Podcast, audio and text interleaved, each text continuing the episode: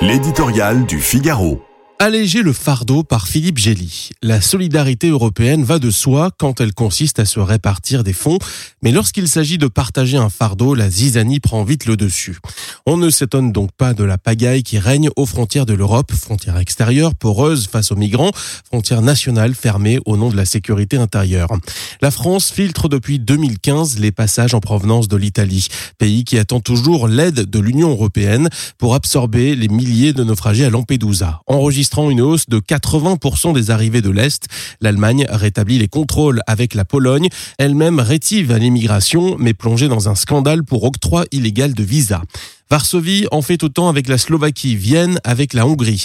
L'espace Schengen, ce paradis de libre circulation présenté comme l'un des acquis les plus précieux de la construction européenne, ressemble à un bout de papier en lambeaux.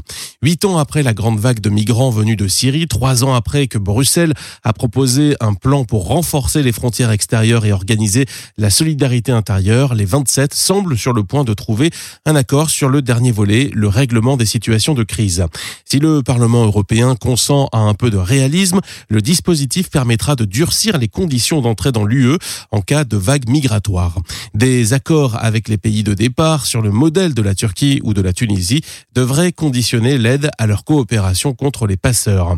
Ce ne sera sans doute pas la panacée, mais il y a l'espoir d'un progrès. Après s'être déchirés pendant des années sur la gestion d'une immigration incontrôlée, les Européens viennent de découvrir qu'ils étaient d'accord pour s'attaquer à l'essentiel. Le fardeau sera d'autant plus facile à partager quand on aura d'abord réussi à l'alléger.